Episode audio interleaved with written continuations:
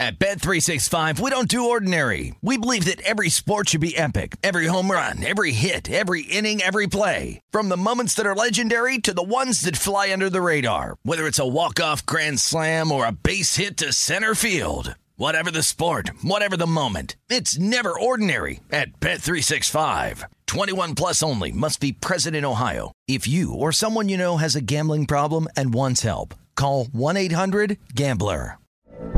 From BBC Radio 4, Britain's biggest paranormal podcast is going on a road trip. I thought in that moment, oh my God, we've summoned something from this board. This is Uncanny USA. He says, Somebody's in the house, and I screamed. Listen to Uncanny USA wherever you get your BBC podcasts, if you dare.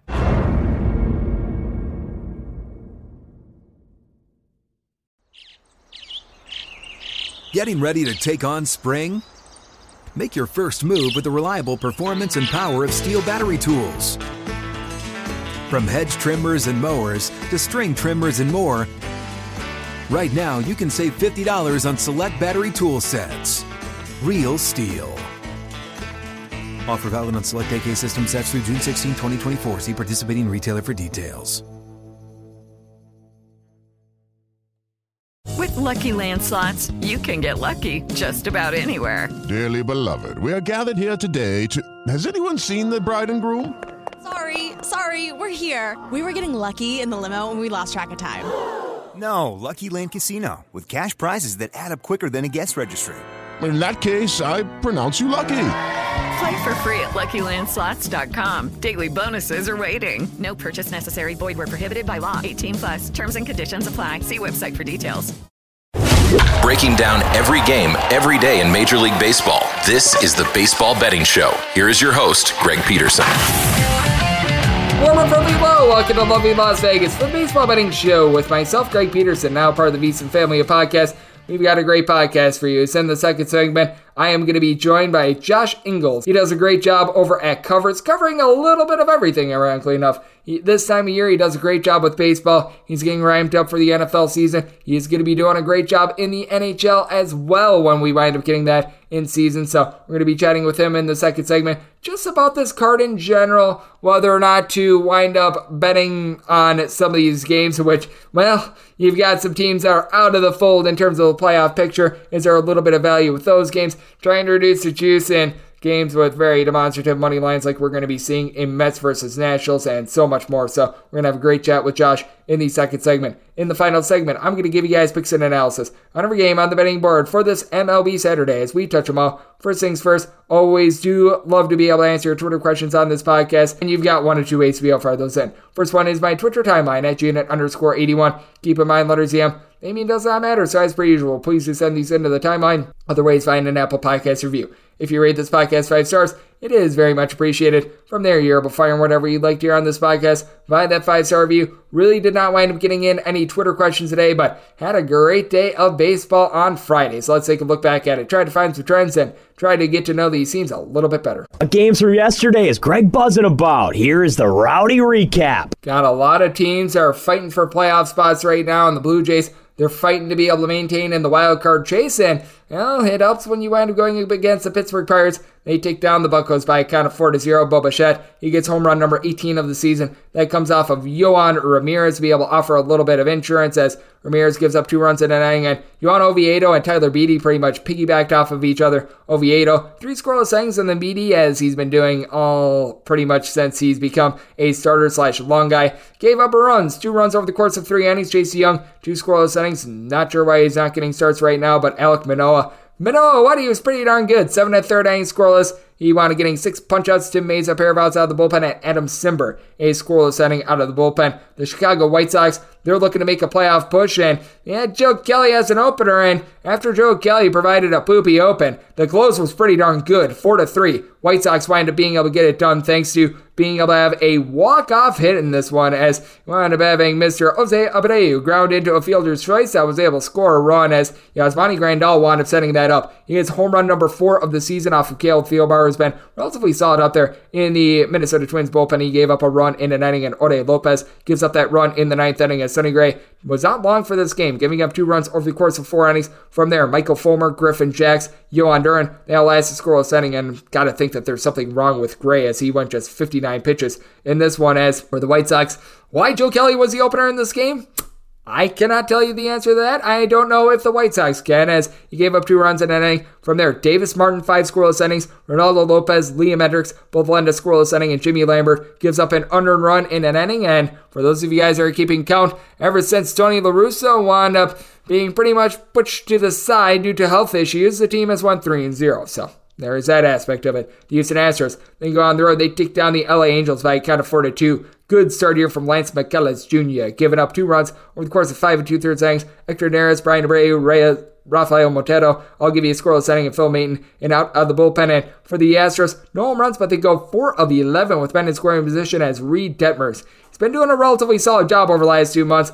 Did not wind up having his best tonight four runs surrendered in four and a third innings. You did wind up having a duo of Jose Marte of the Marte Parte, coupled with Mr. Zack Weiss combined for two scoreless innings here, and Lupa pair of outside the bullpen and Jaime Barria, two scoreless innings. But the Angels, they strand 10 men on base. They go one of nine with men in scoring position, and that's pretty much what happened with the Milwaukee Brewers. DK Nation pick of the Brewers money line goes down in a fiery heap as the Brewers they score one run while leaving 11 men on base. 2 to 1 the final as the Arizona Diamondbacks were the beneficiaries of a pair of Milwaukee Brewers errors as Eric Lauer. Good start in this one. Two runs surrendered in six and two thirds innings. Kept the ball in the yard. Hoby Milner from there far outside the bullpen, but for the Arizona Diamondbacks, Zach Davies is pretty much able to wiggle off the hook. Four and two thirds innings, gives up six hits, gives up just one run along the way. Kyle Nelson, he wound up getting one out while giving up three walks as he walked in one of the Davies men that he wound up leaving on. From there, Reyes Moronta, Kevin Ginkel, Joe Mantiply, Ian Kennedy, all lend a scoreless inning. So the Brewers they now lose two straight to the Arizona Diamondbacks in their playoff hopes. Well, they're not looking good right now, especially with what the St. Louis Cardinals are doing, 8 to 0. St. Louis able to just pummel the Chicago Cubs as Adrian Sampson. Not a bad start here. Two runs given up over the course of five innings. Sean Newcomb, the big albatross. He goes two innings. He gives up five runs, including two bombs. Tommy Edman, 12th home run of the season. Lars Nootbaar is 11th home run of the season as he had Javier Assad go an inning. He wound up giving up a run along the way. And for the St. Louis Cardinals, a tremendous start here from Jordan Montgomery. Six scoreless innings. He did wind up giving up seven hits, so he was able to get out of some jams as the Cubs, they wind up going oh over nine with men in scoring position. But Jordan Hicks, eight scoreless inning. Chris Strain, two scoreless innings. And the runs that we wound up seeing late from the St. Louis Cardinals, if you wound up having the under on eight, you got to push because the Cardinals, they wound up scoring a bunch of runs. If you wound up having the under in Yankees versus Rays, I really do feel for you. 9 to 0, the Rays get it done as they wind up getting eight of their runs in the seventh and eighth innings. As for the Yankees, Domingo Germán wound up delivering a good start. Six and two thirds innings. He gives up three runs, two of which were earned. He was hurt by really a pair of errors out there in the field by Josh Donaldson. So he didn't wind up pitching bad. He did wind up giving up a home run along the way, going deep. Christian Bethancourt, ninth home run of the season, but from there, the bullpen was not great. Anthony Banda gave up three runs and he did not wind up getting a single out, but he did give up three walks. And Greg Weissert, he's apparently going to be the future for the Yankees. He's not looking like it right now. Three runs surrendered in an inning. He wound up having to have Marwin Gonzalez get the final out in the eighth inning as the Yankees, they go 0 of 7 with men in scoring position. They've now scored four runs or fewer in 17 out of their last 21 games as Jeffrey Springs. Tremendous, five and two thirds innings scoreless. You wind up having Colin Poche give you an out of the bullpen and then Jason Adam, JT Chargois, Kelvin Fletcher all wind up delivering a scoreless inning. The Mariners deliver an L to the Cleveland Guardians, 6 1 the final. Zach Plesac wound up coming up with an injury midday, so that meant that Cody Morris up making his MLB debut. Someone who had never thrown more than 61 pitches at the minor league level this season and wound up going about as well as you'd expect. Three runs, two of which were earned, given up in two innings as he wound up allowing a bomb to Cal Raleigh for Raleigh, his 20th home run season. Then he would go deep off of Bryan Shaw for home run number 21 of the season as Shaw. He allowed three runs while getting just four outs. Sam Hentges along with Kirk McCarty, were both able to end two scoreless innings apiece. Eli Morgan, five outs out of the bullpen. And for the uh, Seattle Mariners, Luis Castillo, just tremendous in this one. Six scoreless innings. Did have Diego Castillo give up a run in an inning out of the bullpen, but Matthew Festa, he cleans up the final two innings scoreless. The Detroit Tigers, they get to the uh, Kansas City Royals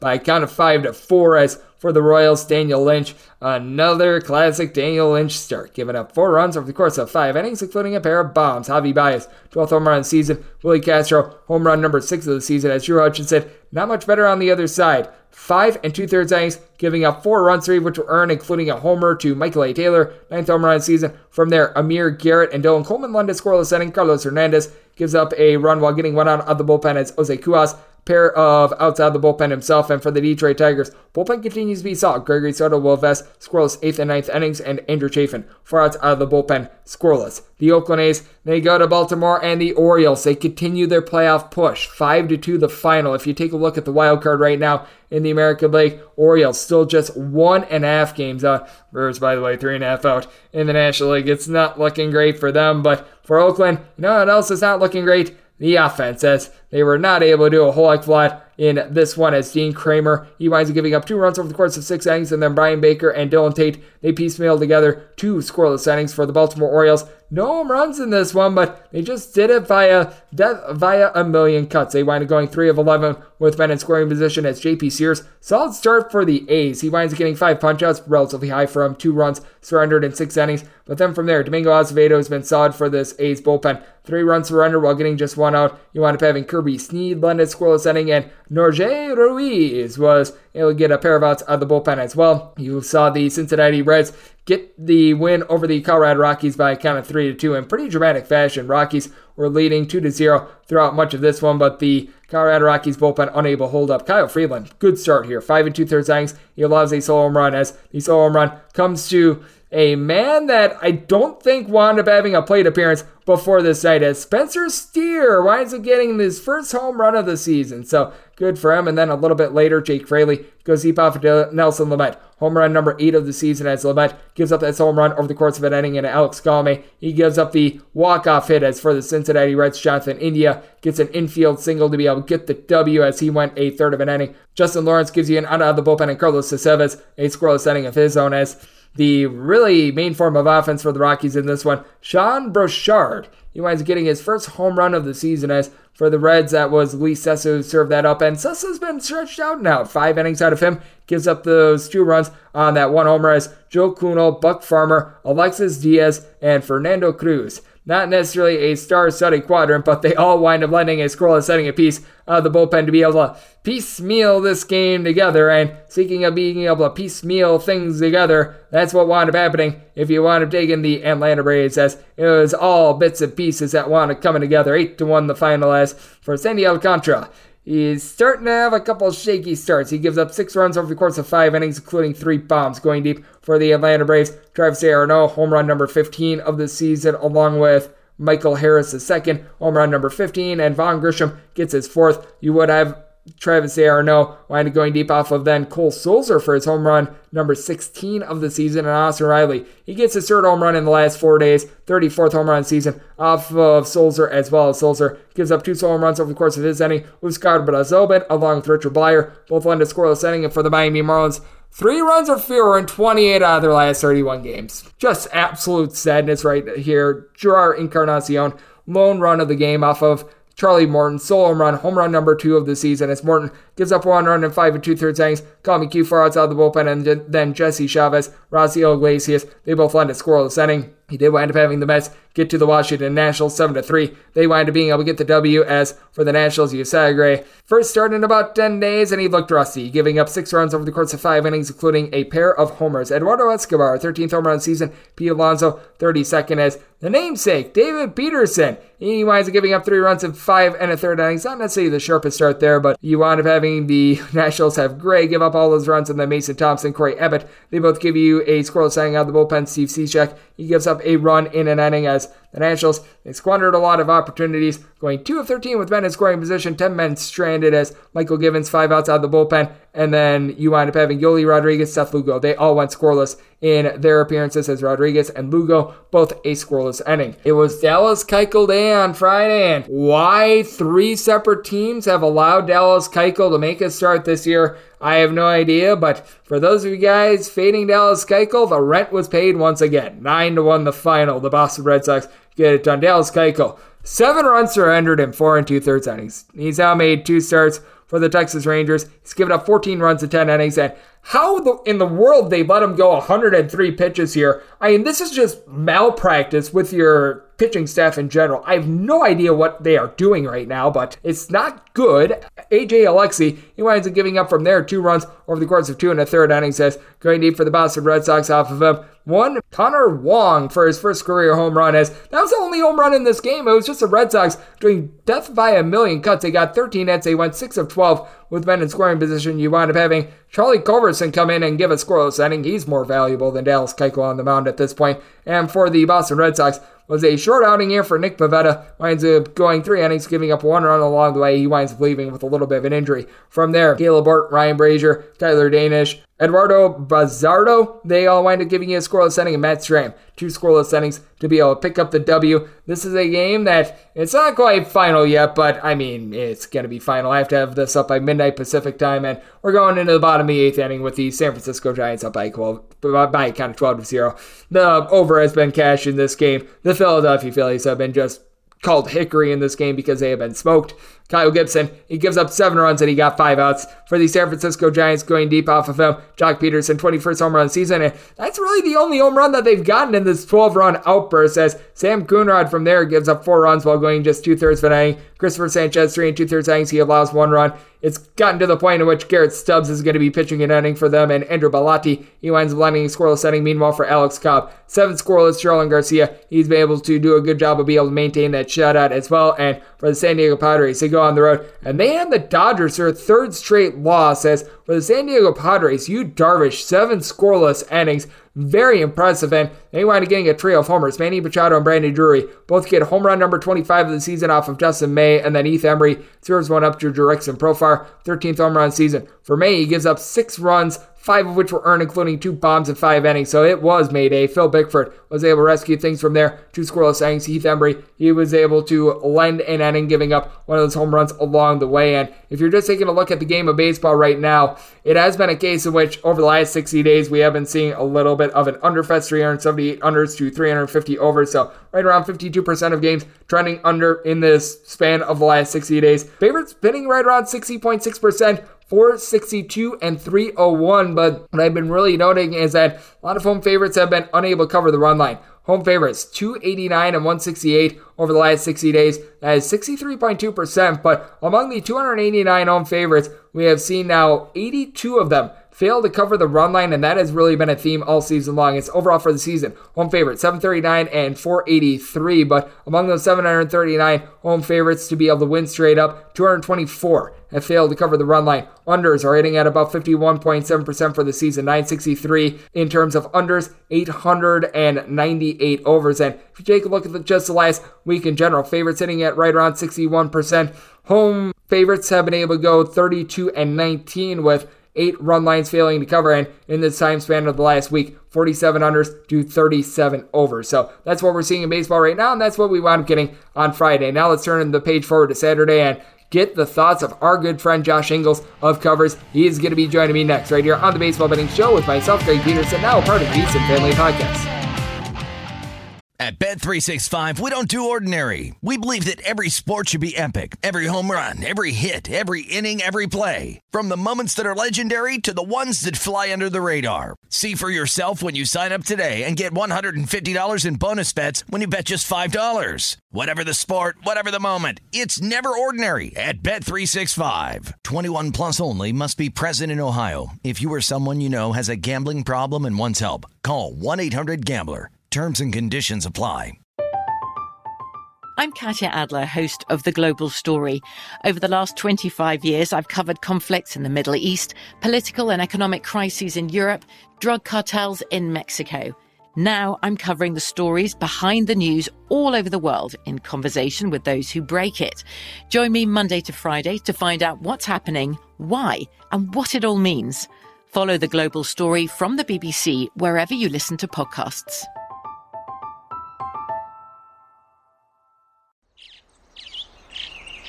Getting ready to take on spring? Make your first move with the reliable performance and power of STIHL battery tools. From hedge trimmers and mowers to string trimmers and more, right now you can save $50 on select battery tool sets. Real STIHL. Offer valid on select AK system sets through June 16, 2024. See participating retailer for details. What's up? I'm John Wall. And I'm CJ Toledano, and we're starting a new podcast presented by DraftKings called Point Game. We're now joined by three time NBA Six Man of the Year, elite bucket getter. Let's please welcome Jamal Crawford to Point Game. King of the Court one on one tournament. If they had it back in your prime, do you think you could have took it all? I'm going to be honest with you. I don't think I could have took it all, but I think I would have shocked a lot of people. I think Kobe and everybody in their prime, Kobe would win a one on one contest. Yeah, I, yeah, because you got to think Love he's it. going to guard. He don't care about guarding. He's going to guard. He's going to Exactly. guard. Like you see him in the Olympics, he's going to guard, and then on I'm top not of that, like that, CJ. Ladies and gentlemen, please welcome Sam Cassell to Point Game. I remember you came to out from prime tears. prime. I mean, he was in a culture shock. And then his, he's going through withdrawals about winning. remember what I told you? I said, I said, OG, you think I can get paid and go back and play in college? Because it ain't it. Check out Point Game with John Wall and CJ Toledano on the iHeartRadio app, DraftKings YouTube, or wherever you get your podcasts. At Bet365, we don't do ordinary. We believe that every sport should be epic. Every home run, every hit, every inning, every play. From the moments that are legendary to the ones that fly under the radar. Whether it's a walk-off grand slam or a base hit to center field. Whatever the sport, whatever the moment. It's never ordinary at Bet365. 21 plus only must be present in Ohio. If you or someone you know has a gambling problem and wants help, call 1-800-GAMBLER. I'm Katya Adler, host of The Global Story. Over the last 25 years, I've covered conflicts in the Middle East, political and economic crises in Europe, drug cartels in Mexico. Now I'm covering the stories behind the news all over the world in conversation with those who break it. Join me Monday to Friday to find out what's happening, why, and what it all means. Follow the global story from the BBC wherever you listen to podcasts.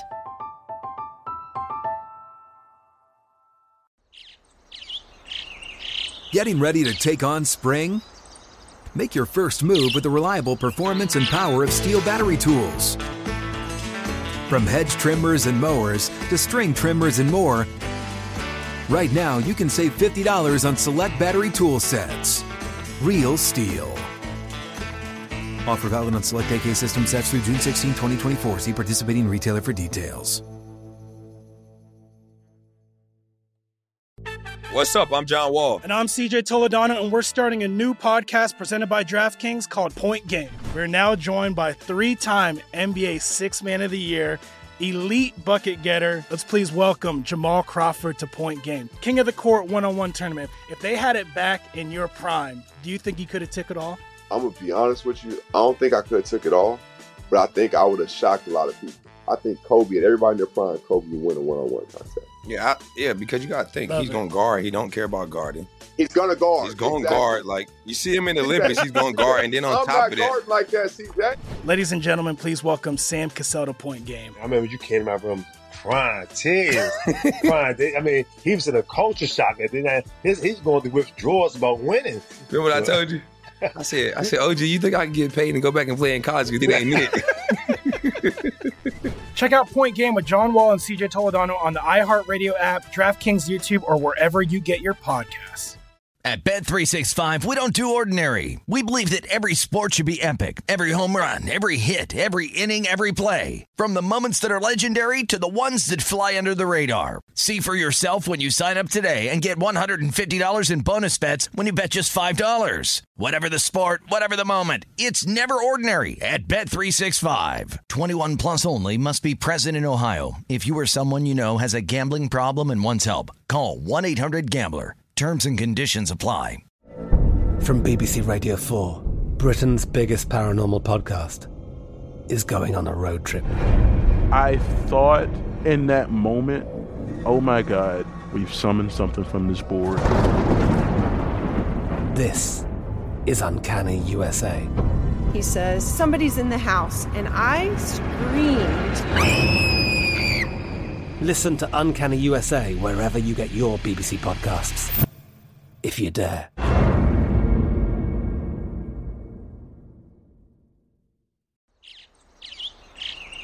Getting ready to take on spring? Make your first move with the reliable performance and power of STIHL battery tools. From hedge trimmers and mowers to string trimmers and more, right now you can save $50 on select battery tool sets. Real STIHL. Offer valid on select AK system sets through June 16, 2024. See participating retailer for details. What's up? I'm John Wall. And I'm CJ Toledano, and we're starting a new podcast presented by DraftKings called Point Game. We're now joined by three time NBA Six Man of the Year, elite bucket getter. Let's please welcome Jamal Crawford to Point Game. King of the Court one on one tournament. If they had it back in your prime, do you think he could have took it all? I'm gonna be honest with you. I don't think I could have took it all, but I think I would have shocked a lot of people. I think Kobe and everybody in their prime, Kobe would win a one-on-one contest. Yeah, I, yeah, because you gotta think Love he's it. gonna guard. He don't care about guarding. He's gonna guard. He's gonna Exactly. guard. Like you see him in the Olympics, he's gonna guard, and then on I'm top not of that, like that, CJ. Ladies and gentlemen, please welcome Sam Cassell to Point Game. I remember you came to my room crying tears, crying. They- I mean, he was in a culture shock. And then I- his, he's going through withdrawals about winning. remember what I told you? I said, I said, OG, you think I can get paid and go back and play in college? Because it ain't it. Check out Point Game with John Wall and CJ Toledano on the iHeartRadio app, DraftKings YouTube, or wherever you get your podcasts. Breaking down every game, every day in Major League Baseball. This is the Baseball Betting Show. Here is your host, Greg Peterson. And we're back here in lovely Las Vegas for the Baseball Betting Show with myself, Greg Peterson, now part of the VSiN Family Podcast. Great to be joined by our guest as Josh Inglis does a great job over there at Covers, doing a little bit of everything. It is now football season, so he's getting set for the MLB.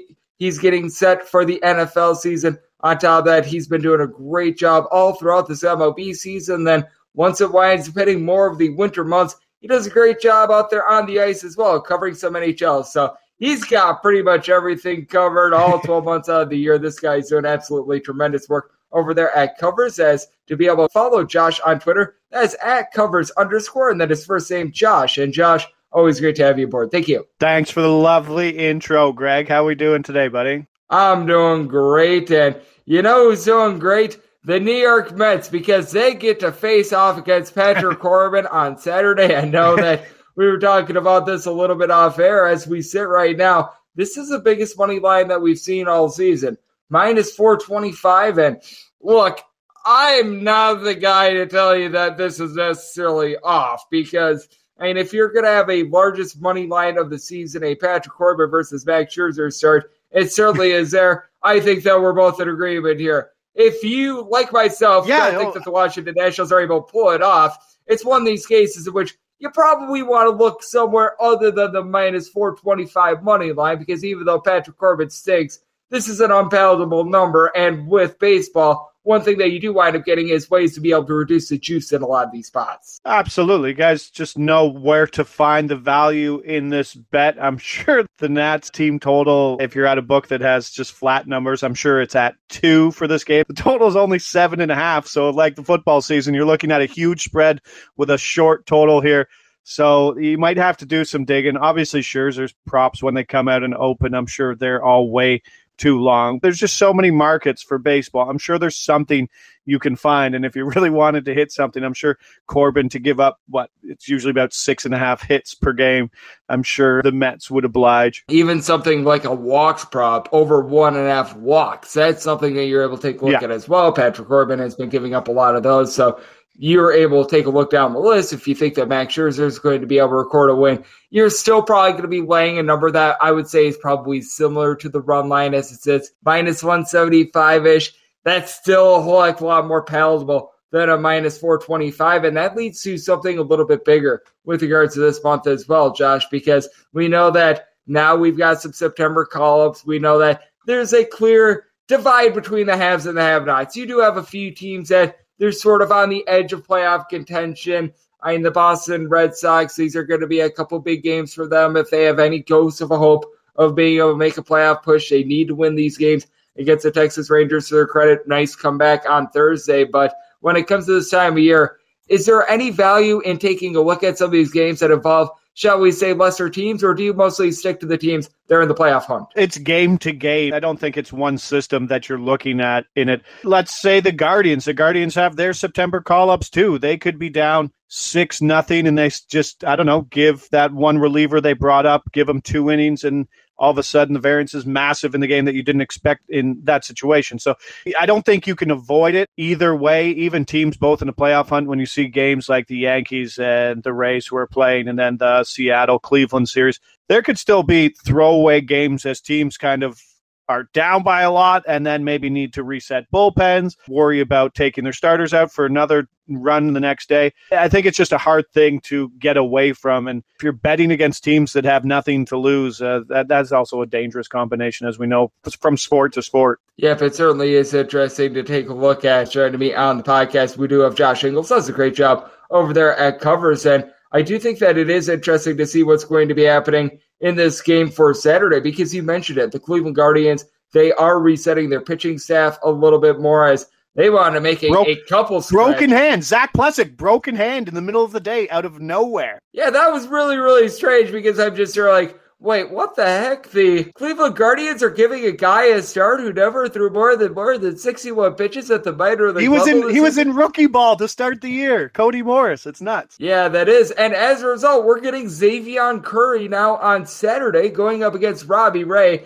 As I see the number right now, Robbie Ray is finding himself a minus one twenty favorite, and I mean, this is a little bit of a mysterious line. I think the bookmakers were probably taken a little bit aback by this as well. And I'm not sure about you, but you got to think because we are doing this before the game between the Mariners and the Cleveland Guardians up going final on Friday. But with everything that we wound up seeing out of the gentleman in Morris that wound up starting on Friday, have to think that that's a bullpen that is heavily spent. Curry has made one start at the big league level this year. I'm not expecting a lot of length there. I think the advantage here really goes to Seattle, despite the fact that Robbie Ray sure. has a bunch of home and road splits, just because I think the Guardians these next few days, they're going to have their bullpen badly tired. It's really weird, Greg. So the Friday game, the Luis Castillo versus what turned into Cody Morris game, Castillo was minus 145 before Plesac came out, and then Morris came in, and the line moved the other way, and it moved to minus 135. And if you know anything about why that happened, it's because the Guardians bullpen is so good. The Mariners also have a fantastic bullpen. They have the best team, one of the best team ERAs in all of baseball. But the Guardians have like a 0.64 ERA out of the bullpen over the last two weeks. So they know the books know that the Friday game's going heavy bullpen.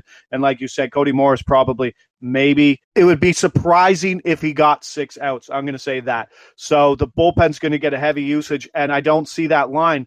I don't see the difference between Castillo minus 135 to Ray minus 125, especially after Cleveland burns the bullpen on Friday. I would actually go the other way, 10 points the other way, which is a 20 point swing. Probably go Robbie Ray minus 145. Yeah, I'm right there with you. I just think that that was very strange. And I mean, the fact that the Guardians, I mean, you could say what you will about Zach Plesac, but the fact that they wound up getting upgraded with a guy that was pretty much going to be able to give them, I was thinking between two and three innings. Personally, we shall see what winds up happening in that one. But that said, that was one of the more curious things that we have seen this season, to say the least. As shown to be on the podcast, we do have Josh Inglis, and this is also very curious because the AL Cy Young race right now, I think that Justin Verlander clearly in the lead. But if Justin Verlander does not, does not wind up oh. pitching the rest of the regular season, that opens things up because now you've got McClanahan deal with a little bit of an injury for the Tampa Bay Rays as well, and you got to feel like Dylan Cease Cease, needs to have a big start to be able to try to maybe get back in the race. And not only that, now you've got Tony La Russa currently out the fold for the White Sox, and that could be exactly what they need. Right now, we're finding Dylan Cease and the Chicago White Sox between about a minus 135 to a minus 140 favorite against the Minnesota Twins of Tyler Mahle making his first start off the injury list. I'm not sure how you wind up seeing this one, but I mean, if you're a futures holder for the Chicago White Sox, it's a got to have a game for them. And for Dylan Cease Cy Young props. This is a got to have a game for him. And I do think that the White Sox, they do wind up getting upgraded without Tony La Russa. And I think that this could be a relatively good spot for them. I think that's so funny. Health aside, obviously, but it is funny that we're talking that the team has an upgrade because La Russa's not there. And like it's been a disappointing year for them. They're what three games under 500 at home. But this AL Central race uh, has really tightened up. The Cleveland Baltimore series really brought this thing back to earth. Minnesota heading into Friday night's game. Minnesota's just one game back. Chicago's four games back. I haven't looked at the strength of schedule, but I'm sure there's probably a couple matchups at least between two of the three of those teams. So things could happen. And the thing that's so angry about when you handicap something well and it just doesn't fall in your lap like this AL Cy Young, like right after the All Star break. I mean, Shohei Ohtani was 18 to 1 to capture it, and he was the number three betting favorite. That was the McClanahan and Verlander show. And I was, I think I was on here too, talking to you, Greg. Verlander was coming off the injury. He might get shut down, especially if they wanted, if they want to do a long run, which they obviously want to do.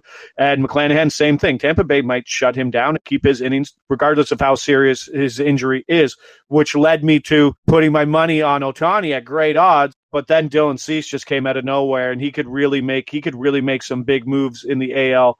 Cy Young with a big performance versus Minnesota Saturday night. And also, I think that I mean, this would be such a long shot. I don't think that there's any way that he'd be able to get back into the Cy Young race. But you know what? Shohei Ohtani is going to be on the bump on Saturday as well. And you did wind up mentioning the fact that you would not be surprised if Justin Verlander wound up getting a little bit of rest towards the end part of the season. Obviously, you were hoping that would be a little bit of a different circumstance as this looks to be a little bit more precautionary, but it looks like there might be something there as well. But frankly enough, he's going to be going up against Ohtani, that is the Houston Astros, with Luis Garcia on the mound. And you don't find a lot of pick 'em games in baseball in this day and age, especially no. during this time of the season. But as I see it, between minus 105 to minus 110 both ways on this one. Seven and a half to eight being your total. Not sure where you wind up standing on this one, but it has been curious to watch the Angels the last few weeks because ever since Mike Trout has gone back in the fold, they're showing a little bit of a heartbeat. That said, I do take a look at this Astros team, and I just think that they're the better unit in general. I really don't have a lot of faith in this Angels bullpen, where I do have faith in this Astros bullpen. If I'm looking full game, I'd be giving the slight edge here to the Astros. Not sure if you feel different. No, uh, feel similar. So here's a really good question. So where would you put this line? It sits as a pick 'em now uh, in LA. Where do you put this line on a neutral site? Are you a 20 point guy home advantage, a 30 point guy home advantage? I'm more around about a 20 point guy. I will sometimes wind up going higher when it comes to like Coors Field because with the Colorado Rockies, they're a team that they've got a very good home field advantage. And then when they hit the road, they're just absolutely terrible. So I do think that you need to temper it a little bit based on the team. There are some teams that they get a little bit more of an edge. We've seen in the last few years, like Tampa Bay, for instance Typically, they've actually played a little bit better on the road. The Brewers are one of those teams as well that they've had a relatively solid road team, but typically 20 ish points. Okay, so if this game was in Houston, Ohtani, Garcia here, and Houston minus 150 home favorites versus Ohtani. setting that up in your head, does that change your handicap process in the game at all or no? I would set it right around about a minus 145 to a minus 150. Would depend a little bit upon bullpen use, but in that neighborhood. Yeah. Okay, so so so you're in agreement that this pick'em line's pretty bang on, kind of where it should be. Yep, I mean I like Houston just a little bit more in this game, just because I've got a little bit more faith in the bullpen. But I certainly don't think that this is a very far off line at all, and I do think that what bookmakers done here is pretty much let people bet how they will, and they will shade it from there. So they're essentially letting the market itself dictate where this line winds up going, and I have no issue with that whatsoever. Yeah, I mean, we saw. I, I won some money on Ohtani in his last start. It was incredible what he does. Like talking about like a five six mixed pitcher, twenty eight pitches in his first inning versus the Jays zero strikeouts, still ends up going over his 18 and a half after 28 pitch first inning and goes over six and a half Ks. So he just has a different zone from tickets I'm holding. I hope Cease gets destroyed and Ohtani goes seven, strikes out 12, allows zero, and kind of tightens this race a little bit. I know we've just mentioned that it's probably too late, but I don't know. Maybe he gets a longer leash, but in the end, I don't see that the bottom of that Angels order is really anything that can hold up against Garcia and obviously a really good Houston bullpen. Houston is obviously the best lineup in the AL too. Yeah, Houston has been able to do an incredible job with that bullpen. So it is interesting to take a look at that totals perspective as well, because ever since the beginning of the month of June, the Angels have really been a bottom five offense in baseball, and the Astros, way that they've been pitching has been solid. And Luis Garcia on the road has been great as well. And there's one other line that just really stands out to me as Josh Inglis does a great job over there at covers and joining me on the podcast. Right now, we're seeing a total of seven and a half in this Brewers versus Arizona Diamondbacks game. You've got Corbin Burnes against Madison Bumgarner. Corbin Burnes has given up five plus runs in each out of his last two starts. I think that he's going to rebound, but even if Corbin Burnes, like I'm thinking, is going to rebound, it's a situation where I cannot take a look at the under because with the Diamondbacks, for one, we've seen a lot of the recent games be calamities, and two, Madison Bumgarner is doing a great job of living up to his name of being a mad bum. Five plus runs surrendered in each out of his last six starts. And I'm not sure about you, but I just take a look at this line of seven and a half, and there's just really no way I can wind up going under because even if Corbin Burnes winds up going out, gives you a complete game shutout, there's a good chance that the Brewers wind up putting up seven to eight all by themselves. I don't know. I see a little value on Arizona here. I'm not laying what my what'd you say minus 170 with Burnes and Milwaukee on the road here. Arizona's not the worst team. I mean, they've been flirting with 500 for a bit. I think their run differential minus 16, which is probably only like 30 runs different than the Orioles. They are a competitive team. Minus 170 is pretty massive on the road. I mean, it is Corbin Burnes, but I don't think we're getting Corbin Burnes Cy Young stretch right now. And obviously, I don't know, guys like Mad Bum kind of step up to games like this. I know that's a super subjective analysis, and but Milwaukee has, has done nothing. I've been a Milwaukee division holder and sat there and just watched St. Louis gain ground on a team that gives up winnable games like this, exactly like this. I mean, they're five and five in their last 10. They're losing record on the road, plus 31 run differential for a team that's seven games over 500. So it's a tough, and I know you're a Milwaukee fan. Like I'm preaching to the choir here, I'm sure, Greg. Oh, yeah. It's been a rough year for the Milwaukee Brewers, and I don't think that they wind up making the playoffs personally. And if they do, it's because the San Diego Padres trip over their own two feet in the wild card because I think St. Louis winds up winning the Central. So I'm in agreement with you there. I just need to see Madison Bumgarner lend a good start before I can place a little bit more faith in him because five plus runs surrendered at six straight starts. This is a really, really bad run for him. So I just cannot wind up taking a shot there. This is one of these. It's, it's certainly again, it's certainly priced in at minus one seventy. Oh yeah, and this is a case in which I'm not going to be laying the minus 170. I'm going to be looking at that run line instead. If the Brewers lose, the Brewers lose. If they win, it's probably because Bad Bump just winds up continuing what has been a really bad stretch for him. So I would rather not lay minus 170, but at the same time, really just cannot wind up advocating for a plus 150 on Arizona either. Because I mean, if Bad Bump gives a good start, your ticket would probably be in great peril anyway. So that's the way that I went and taking a look at that. And Josh, I know that you are taking a look at a ton right now. You're getting set for what is going to be an incredible NFL season. You've been doing a great job with baseball oh, all God. year long. And hey, it is going to be hockey season again. And I know that you do a great job on that front oh, as well. God. So I think if people don't know how they're able to follow you on social media and everything they've got going on in general. Yeah, as you know, as everyday betters and analysts, I mean, this is this is a tough part of the year. You have a really good feel on the MLB market, and then you have to gear up for the NFL. So we're gearing up there, and then I still have the NHL I'd need to pay attention to, and haven't really dug into the outrights there. But it's the job. I mean, you got to balance it all over, and right now the attention is on baseball, day to day stuff. Because if you take days off baseball, then it's really tough to get back into. That's the beauty of NFL football. But there's so the prop markets are out for Thursday's Bills Rams game. Gabriel Davis's overs. I mean, Allen Robinson's overs are looking good early. I don't know. I live a good life. I enjoy my job. You find me on Twitter. I'm a man who loves what he does, and I'm past the young part of me where I was losing sleep over betting on games. And I'm sure you're the same way, Greg. We've matured over our years of what type of better we were and what type of person we were while betting. So uh, I'm a person who loves action, and uh, find me on Twitter, covers underscore Josh, and I'm always there for a chat. Follow, fade, do what you want, but I'm there to talk. Yep, I think that we both agree. We both love action, but at the same time, we've matured a little bit with regards to the size of the action that you wind up having on a game to game basis. You don't want a scenario where one game could wind up causing you to have a really, really, Oh, really good month slash a really bad month because you wind up missing on one play. That is not the place where you want to be finding yourself. But with that said, Justin, he does a great job looking at so many markets, does absolutely amazing work over there at Covers. And it is always great to get him on this podcast. Big thanks to Josh Inglis for joining me right here on the Baseball Betting Show, now part of the VSiN Family Podcast. And coming up next, it is that time of podcast. I give you picks and analysis on every game on the betting board for this MLB Saturday as we touch them all. At Bet365, we don't do ordinary. We believe that every sport should be epic. Every home run, every hit, every inning, every play. From the moments that are legendary to the ones that fly under the radar. See for yourself when you sign up today and get $150 in bonus bets when you bet just $5. Whatever the sport, whatever the moment, it's never ordinary at Bet365. 21 plus only must be present in Ohio. If you or someone you know has a gambling problem and wants help, call 1-800-GAMBLER. Terms and conditions apply. I'm Katya Adler, host of The Global Story. Over the last 25 years, I've covered conflicts in the Middle East, political and economic crises in Europe, drug cartels in Mexico. Now I'm covering the stories behind the news all over the world in conversation with those who break it. Join me Monday to Friday to find out what's happening, why, and what it all means. Follow The Global Story from the BBC wherever you listen to podcasts.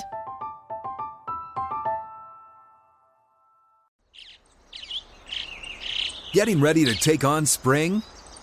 Make your first move with the reliable performance and power of STIHL battery tools. From hedge trimmers and mowers to string trimmers and more, right now you can save $50 on select battery tool sets. Real STIHL.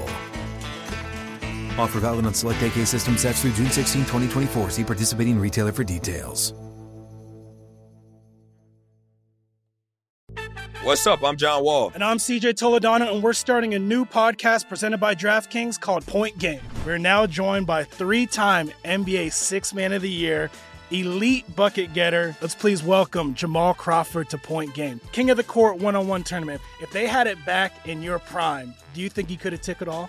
I'm gonna be honest with you. I don't think I could have took it all, but I think I would have shocked a lot of people. I think Kobe and everybody in their prime, Kobe would win a one-on-one contest. Yeah, I, yeah, because you got to think Love he's it. going to guard. He don't care about guarding. He's gonna guard. He's going to Exactly. guard. Like you see him in the Olympics, he's going to guard, and then on I'm top of that, like that. See that? Ladies and gentlemen, please welcome Sam Cassell to Point Game. I remember you came out from crying tears, crying. I mean, he was in a culture shock, and then his, he's going through withdrawals about winning. remember what I told you?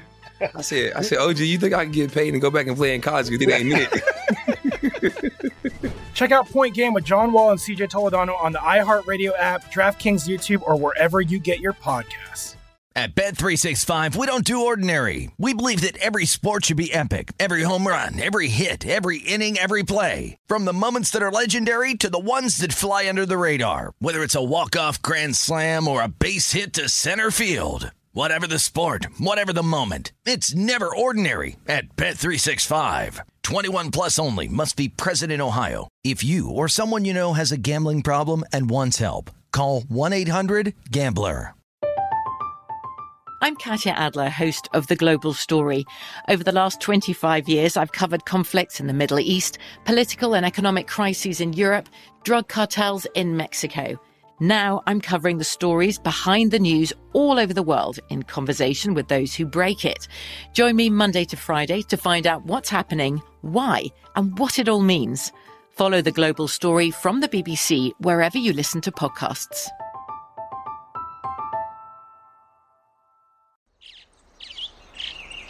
Getting ready to take on spring? Make your first move with the reliable performance and power of STIHL battery tools. From hedge trimmers and mowers to string trimmers and more, right now you can save $50 on select battery tool sets.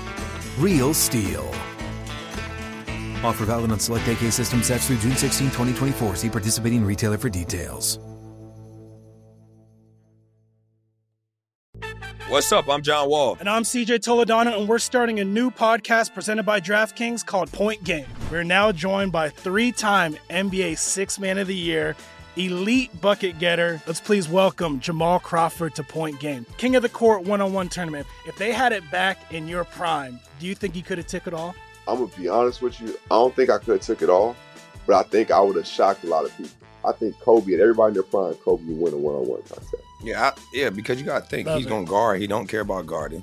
He's gonna guard. He's going to Exactly. guard. Like you see him in the Olympics, he's going to guard, and then on I'm top not of that, like that. See that? Ladies and gentlemen, please welcome Sam Cassell to Point Game. I remember you came out from crying tears, crying. They- I mean, he was in a culture shock. And then his, he's going through withdrawals about winning. remember what I told you? I said, I said, OG, you think I can get paid and go back and play in college? Because it ain't it. Check out Point Game with John Wall and CJ Toledano on the iHeartRadio app, DraftKings YouTube, or wherever you get your podcasts. At Bet365, we don't do ordinary. We believe that every sport should be epic. Every home run, every hit, every inning, every play. From the moments that are legendary to the ones that fly under the radar. See for yourself when you sign up today and get $150 in bonus bets when you bet just $5. Whatever the sport, whatever the moment, it's never ordinary at Bet365. 21 plus only must be present in Ohio. If you or someone you know has a gambling problem and wants help, call 1-800-GAMBLER. Terms and conditions apply. From BBC Radio 4, Britain's biggest paranormal podcast is going on a road trip. I thought in that moment, oh my God, we've summoned something from this board. This is Uncanny USA. He says, Somebody's in the house, and I screamed. Listen to Uncanny USA wherever you get your BBC podcasts, if you dare.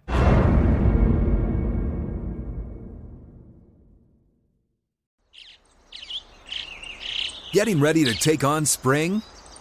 Make your first move with the reliable performance and power of STIHL battery tools. From hedge trimmers and mowers to string trimmers and more, right now you can save $50 on select battery tool sets. Real STIHL. Offer valid on select AK system sets through June 16, 2024. See participating retailer for details. What's up? I'm John Wall. And I'm CJ Toledano, and we're starting a new podcast presented by DraftKings called Point Game. We're now joined by three time NBA Six Man of the Year, elite bucket getter. Let's please welcome Jamal Crawford to Point Game. King of the Court one on one tournament. If they had it back in your prime, do you think you could have took it all? I'm gonna be honest with you. I don't think I could have took it all, but I think I would have shocked a lot of people. I think Kobe and everybody in their prime, Kobe would win a one-on-one contest. Yeah, I, yeah, because you got to think Love he's it. going to guard. He don't care about guarding. He's gonna guard. He's going to Exactly. guard. Like you see him in the Olympics, he's going to guard, and then on I'm top of that, like that. See that? Ladies and gentlemen, please welcome Sam Cassell to Point Game. I remember you came out from crying tears, crying. They- I mean, he was in a culture shock. And then his, he's going through withdrawals about winning. remember what I told you? I said, I said, OG, you think I can get paid and go back and play in college? Because it ain't it. Check out Point Game with John Wall and CJ Toledano on the iHeartRadio app, DraftKings YouTube, or wherever you get your podcasts. At Bet365, we don't do ordinary. We believe that every sport should be epic. Every home run, every hit, every inning, every play. From the moments that are legendary to the ones that fly under the radar. Whether it's a walk-off grand slam or a base hit to center field. Whatever the sport, whatever the moment. It's never ordinary at Bet365. 21 plus only must be present in Ohio. If you or someone you know has a gambling problem and wants help, call 1-800-GAMBLER. From BBC Radio 4, Britain's biggest paranormal podcast is going on a road trip. I thought in that moment, oh my God, we've summoned something from this board. This is Uncanny USA. He says, Somebody's in the house, and I screamed.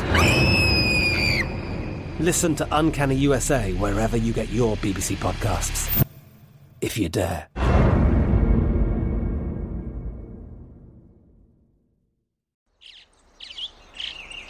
Getting ready to take on spring? Make your first move with the reliable performance and power of STIHL battery tools. From hedge trimmers and mowers to string trimmers and more, right now you can save $50 on select battery tool sets. Real STIHL. Offer valid on select AK system sets through June 16, 2024. See participating retailer for details. What's up? I'm John Wall. And I'm CJ Toledano, and we're starting a new podcast presented by DraftKings called Point Game. We're now joined by three time NBA Six Man of the Year, elite bucket getter. Let's please welcome Jamal Crawford to Point Game. King of the Court one on one tournament. If they had it back in your prime, do you think you could have took it all? I'm going to be honest with you. I don't think I could have took it all, but I think I would have shocked a lot of people.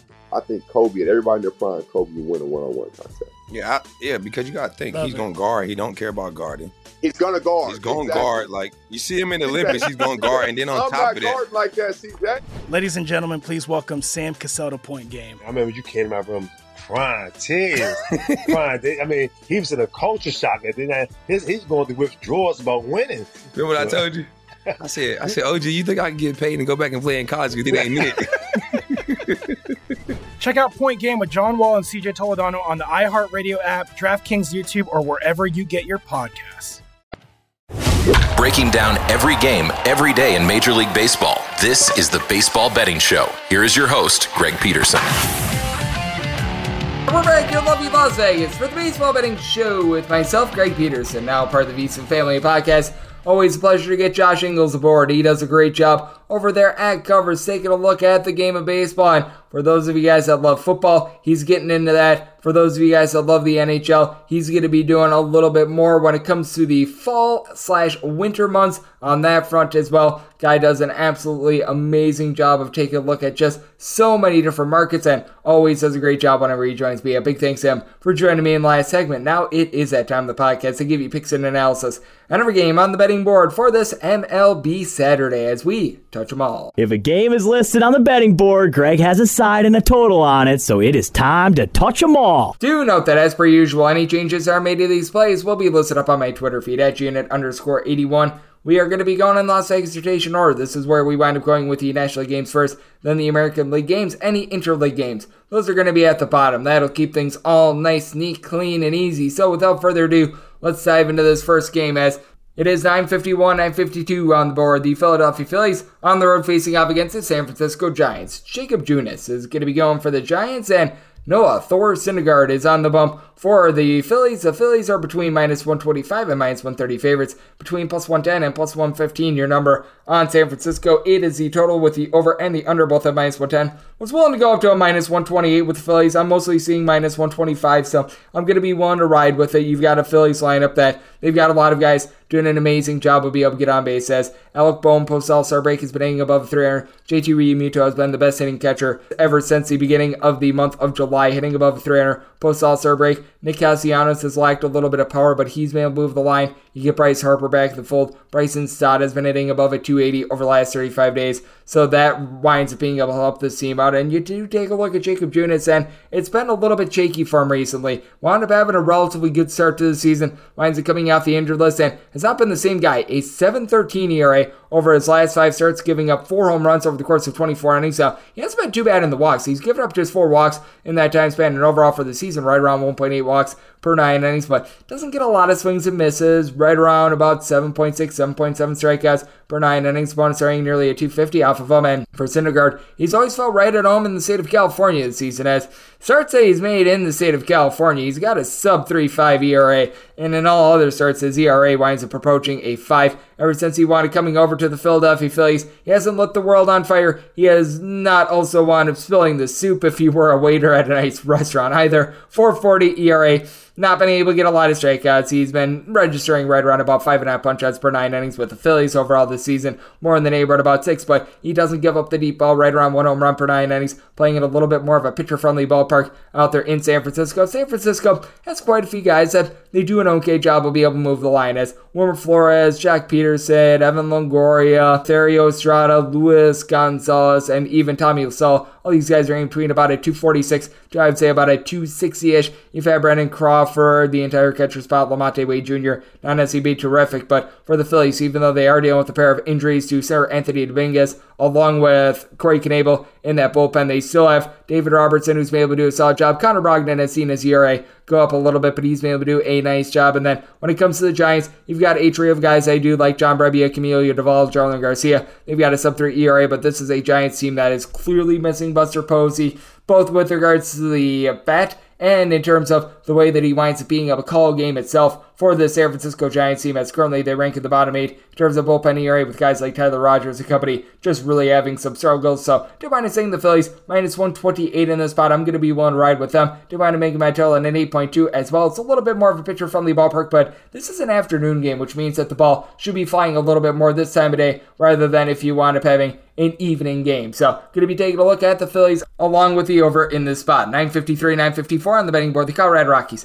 They throw it face off against the Cincinnati Reds. Yes, we are on at Cincinnati. Mr. Bill Belichick and Nick Lodolo. He is onto the bump for them. And German Marquez is going to be going with the Colorado Rockies. 8.5 is your total. Unders between minus 110 and minus 115. The overs between minus 110 and minus 105. When it comes to the Reds, you're going to be finding them between minus 115 and minus 120. Even money to plus 105 is your number on the Colorado Rockies. And when it comes to Rockies, I did need closer to a plus 130 to be able to take a shot on them. I really do like what I'm seeing out of Nick Lodolo, and for Lodolo, he's got some relatively demonstrative home and road splits, and well, when it comes to home and road splits, you've got those with Colorado Rockies as well. We'll get into that in a minute, but Lodolo overall for the season, he's been able to register right around 11 half strikeouts per nine innings has been able to do a solid job of being able to keep guys off balance, but he's really been at his best at home. 293 home 675 ERA on the road. He's given up just three home runs over the course of 43 innings at home, five bombs in 24 innings when he has been on the road now. To the credit of German Marquez, he's been able to do a better job of pitching on the road rather than at home himself. 609 home ERA, 369 road ERA, and on the road he's given up right around 0.8 home runs per nine innings at home. It says right around 1.9 home runs per nine innings. So his walks per nine rate north of four when he has been on the road, but opponents hitting nearly 90 points lower off of him as well. But for the Rockies, they wind up getting just 0.65 home runs per game when they are on the road, and their batting average falls by about 40 points rather than when they are in Coors Field. You've got something like CJ Cron, for instance. It's been a case which he's got 24 home runs this season, 18 of them have wound up coming at home. Jose Iglesias still hitting above 300 when he's on the road, but Randall Grichuk, his batting average adjusts by about 100 points, whether it is home or road. And then for the Cincinnati Reds, Jonathan India, Kyle Farmer, a pair of guys hitting right around 260 now. The bottom of the lineup with guys like Aristides Aquino, Stuart Fairchild, Jose Barrero, throw in their young catcher Chuckie Robinson. These guys have not necessarily been too terrific, but Donovan Solano's been able to above a 300. You've been able to get some relatively solid production as well when called upon by Nick Senzel. So you do have some still solid Cincinnati Reds bats. Got to get it from the top of the fold. And German Marquez certainly has been giving up quite a bit of hard contact. And these are a pair of bullpens that they rank in the bottom seven in the big leagues in terms of ERA for the Colorado Rockies. They are dealing with an injury to Lucas Gilbreth. I will say maybe they've been able to have Carlos Estevez really be able to step it up in his last 15 appearances. Sub 2 ERA to Nelson Lamet is someone I like in this bullpen as well, but they're having to kick the tires on someone like a Chad Smith. Not necessarily a tremendous there. And then for the Cincinnati Reds, it's been Alexis Diaz who has been the only guy that you've been able to trust. Sub 2 ERA out of him. And then past that, got a bunch of guys like Reiver Sanmartin, Ian Gibaut, Joe Kuhnel, all these guys posting up a 470 ERA or greater. So I do think that we're going to get quite a few runs in this game, even though I do think that the starters going to be able to do a relatively solid job. Semi total at an 8.7. So looking over and with the Reds, want to making them a minus 131 favorite with the way that Lodolo has been able to pitch at home. So look at Reds and looking at the over. 955, 956. We're going to make this one the DK Nation pick as it is Washington Nationals. They third face off against the New York Mets.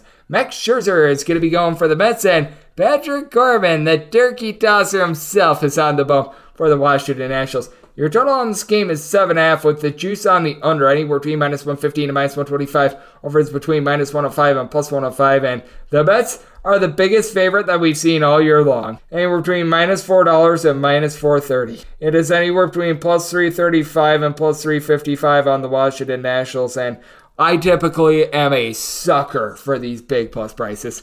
I need at least a plus 385 to take a shot here on the Washington Nationals. I just can't do it. If you're looking at the run line, it is right around a minus 175 on the Mets.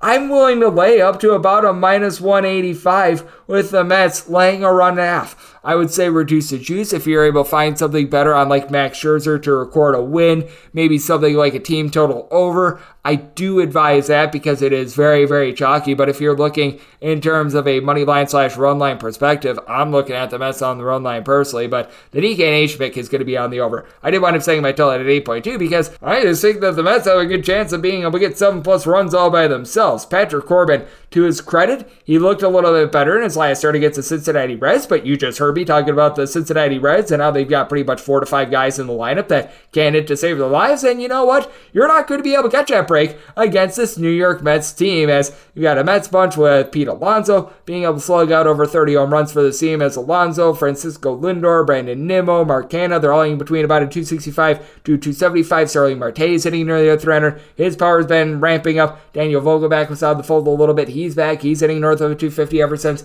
he's come over for the team. And the Nationals have actually been able to hit Max Scherzer. I think that a lot of people would be surprised to know that Max Scherzer has given up three plus runs in every one of his starts against the Nationals this season, and one of those wanted coming after the trade deadline as well. You've got a Nationals team that maybe they will have Luke Voit be able to pump out 18 home runs. You've got guys that are able to move the line. Now, it's not like you're getting a supreme amount of jo- batting average outside of Joey Meneses, who's a great story, hitting nearly a 350, but you got guys like Nelson Cruz, Keibert Ruiz, guys like Lane Thomas, hitting between about a 235 to 245. Thomas has been able to give you a couple deep balls as well. Luke Voit has been able to slug out 18 home runs. And for the Mets, the bullpen has been relatively solid. Seth Lugo has been able to shape up a little bit ever since the All Star break. He and Tommy Hunter in that time span, sub 3 ERAs. You've had Adam Ottavino be able to do a solid job as well. And for Max Scherzer, he certainly has been able to do a great job of being able to get those swings and misses, being able to get 11 strikeouts per nine innings. But for Scherzer, he has given up four plus runs in two out of his last three starts. And for Patrick Corbin, he's given up four plus in seven out of his last nine starts. For the turkey tosser himself, he's given up right around 1.7 home runs per nine innings. And you just take a look at how deplorably bad it is for Corbin with his 17 losses. His ERA goes to an 883 on the road, with opponents hitting a 379 off of him. And he's not backed up by a great bullpen either. This is a Nationals bullpen that ranks in the bottom 10 in terms of ERA. Steve Cishek has north of a 4 ERA. Carl Edwards Jr., along with Kyle Finnegan, have been relatively solid. And to my surprise, Hunter Harvey, he's been able to post up a sub 3 ERA as well. But Jake McGee has been terrible wherever he's been. He's got north of a 6 ERA. So I think that this is a spot in which the Mets wind up being able to light the Turkey tosser himself ablaze, and I do think that the Nationals do scrape across a few runs against the New York Mets as well. They've got good familiarity with Max Scherzer, so the DK Nation pick is going to be on the over in this spot. I just can't advise for the Washington Nationals in this spot. I really wish I could take a shot on plus 350. Patrick Corbin just stinks that bad, so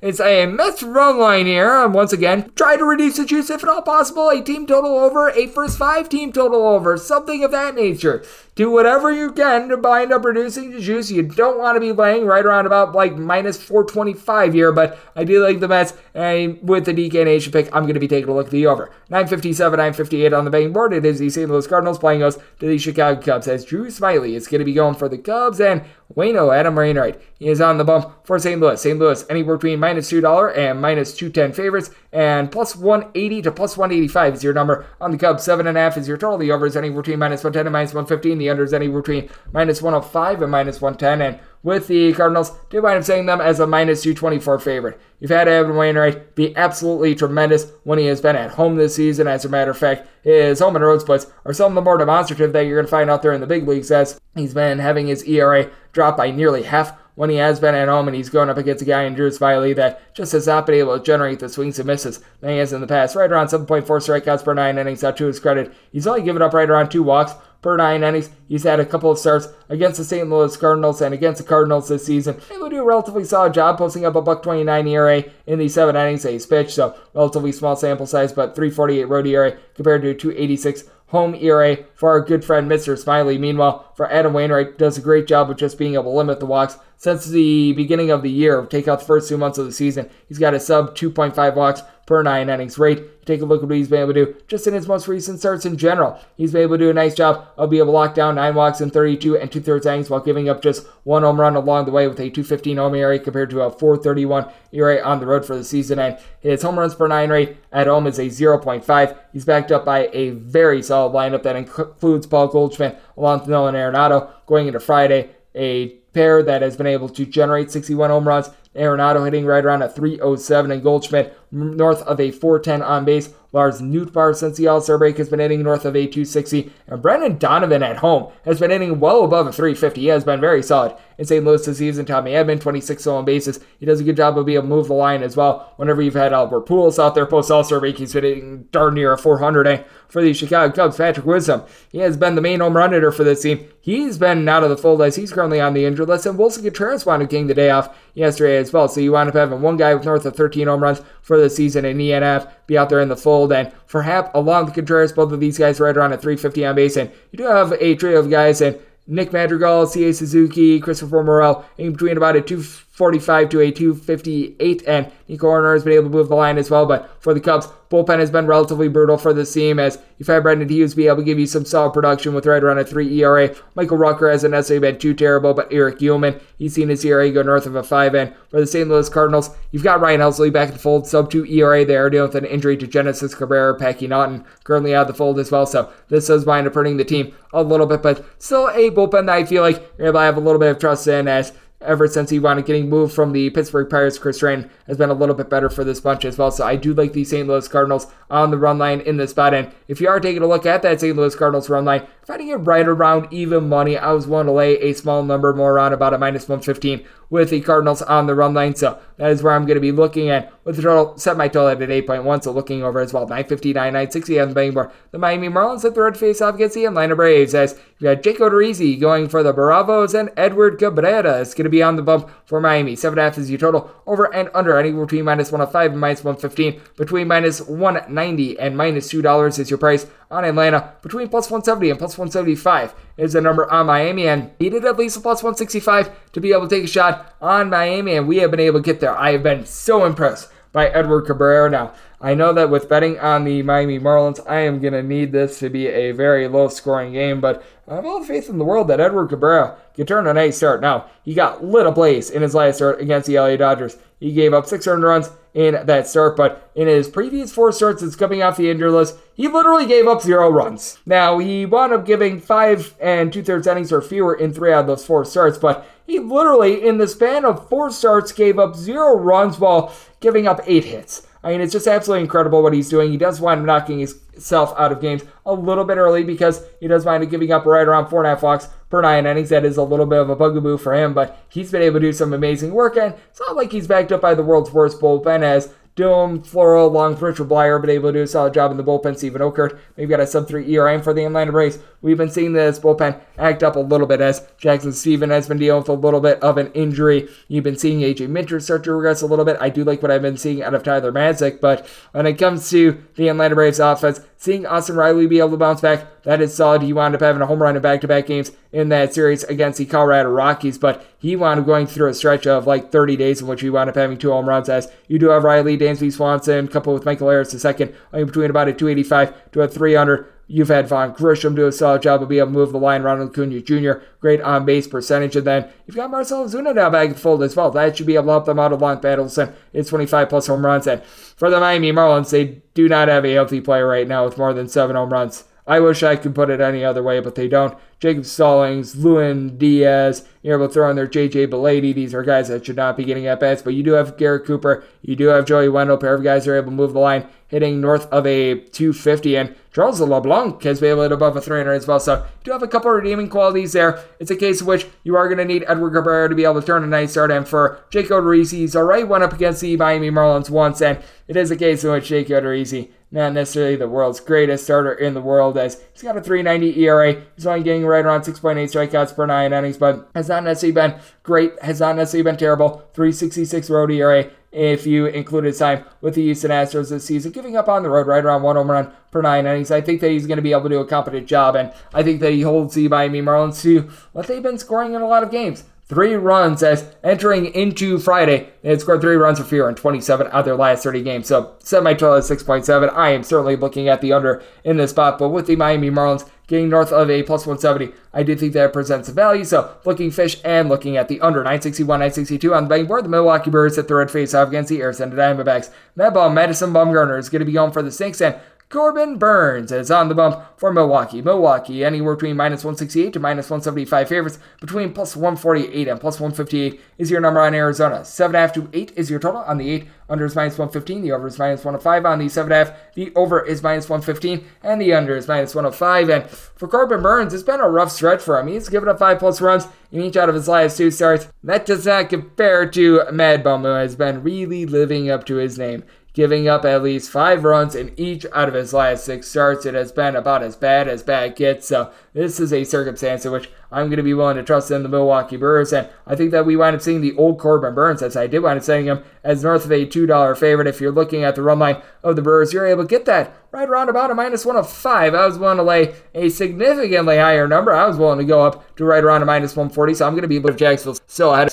because what hurts Madison Bumgarner all the further is that the Brewers are currently number three in the big leagues in terms of home runs on a per at bat basis. Trio of guys going into the Friday night matchup with at least 23 home runs and Hunter Renfroe, Rowdy Tellez, Willy Adames. You have been able to get much more in terms of being able to reach base and just overall batting average from quite a few of these guys as well as Kolten Wong, Jace Peterson, Christian Yelich, Hunter Renfroe, I mentioned earlier. All these guys hitting above a 250 don't necessarily have that one table setter, but Yelich starting to become that. Andrew McCutchen, he's been able to do a solid job of being able to move the line for the Arizona Diamondbacks. Very interesting. Home and road splits with regards to their power bats as they average right around 1.3 home runs per game on the road. At home, it's a little bit under a home run per game. Now, it's going to be interesting to see if they're able to get anything from the shortstop in Wilmer Difo as they're looking to get a little bit more average in the fold as Ketel Marte has been able to about a 250 along with Alek Thomas. Emmanuel Rivera, since he's come over from the Kansas City Royals, has been a good cog as well, but thus they've actually sold off a little bit of their power as the only guy with more than 11 home runs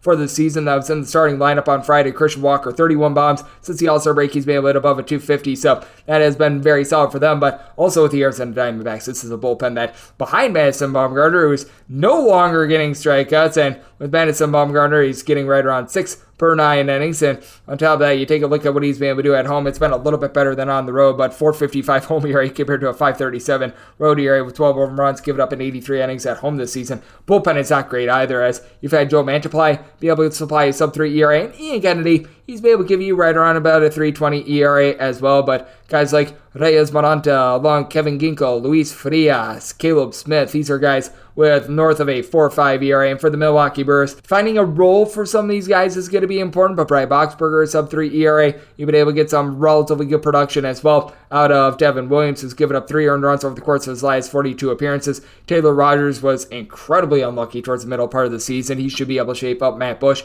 He's got a 3.33 ERA overall, so I do think that the Brewers should have a relatively big leg up. I'm going to be willing to take them on the run line in this spot, and I want to mention it with our good friend over there at Covers, Josh. It's just a case in which I've got to be taking a look at the over because there's a chance that Madison Bumgarner winds giving up just five plus runs all by himself, and then you've got this deplorable bullpen. Total at an 8.3, looking over and looking Brewers run line. 963, 964 on the bang board. The Slam Diego Padres hit the road face off against the LA Dodgers. Julio Urias is going to be going for the Dodgers, and Sean Manaea is on the bump for the Padres. Padres are finding themselves underdogs of a plus 180 to a plus 185. In between minus 205 and minus 210 is your number on the Dodgers. 8.5 is your total. Over and under, both at minus 110. And take a look at the Dodgers on the run line. Find that at a minus 105, and I'm willing to nibble for the Dodgers. In all but 12 of their wins, they have been able to win by multiple runs, and they've got 90 on the season. And going up against a guy in Sean Manaea, which it's not going well from. For Sean Manaea,